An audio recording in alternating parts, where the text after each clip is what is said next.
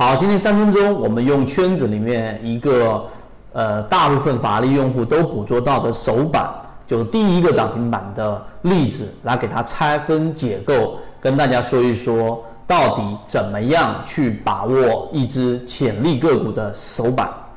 首先，我们先说一说这个例子的原因是科信技术，然后呢，它是在我们圈子里面今天临近啊这一个中秋节的最后一个交易日，然后呢，我们的法拉利用户很多都布局在里面了，尤其是像我们的陈生是重仓参与到科信技术里面的，但他选了这一只个股，或者说大家都密集的操作的这一只个股是有它的原因的，其中有几个点，第一个就是我们所说的它本身的趋势力度在个股。在往上这一个上涨的上升通道过程当中的每一次调整，它的趋势向下的趋势力度是在明显减弱的。趋势力度是什么？趋势力度就是一只个股里面的短期均线与长期均线交错的这个面积除以这个时间，这其实就是空方力量与多方力量的一个对抗。那刚才我说的是向下的力度是在明显减弱的，也就是前面那个交汇的面积除以时间，在与下一次。整个均线短期均线在长均下方围绕面积的平均力度是在减弱的，也就空方力度是在减弱，多方力度是在增强，这是我们选它的原因之一。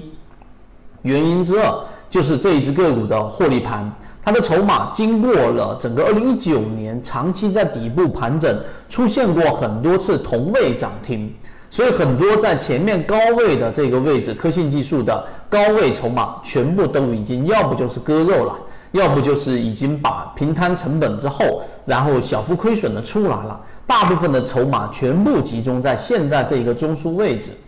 由于这个中枢位置的筹码非常密集，这就导致了另外一个现象，就是上方的抛压非常非常的小。所以呢，当抛压非常小的情况之下，一旦出现一个涨停板，也就是我们所说的首板。那么这种情况之下呢，就叫做满盘获利无抛压。那么这样的个股呢，它上涨的动力很强，并且阻力很小，这是我们法拉利用户参与进去的一个原因。第三个原因就是大家不知道自己圈子是不是有一些啊持续稳定盈利的高手，然后呢，或者说一些持续稳定的个人投资者，他们有没有这样的人群？如果你有这样的人群，是朋友，是这个圈子里面的人。啊，仅哪怕只是我们说淡如水的交情，但是呢，只要你有认识这样的人或者了解他的操作，你会发现，所谓的首板或者所谓持续稳定盈利的人，他们买的个股往往都不是说一买进去就涨的。这个强调第三个特点，就是自选板块的建立。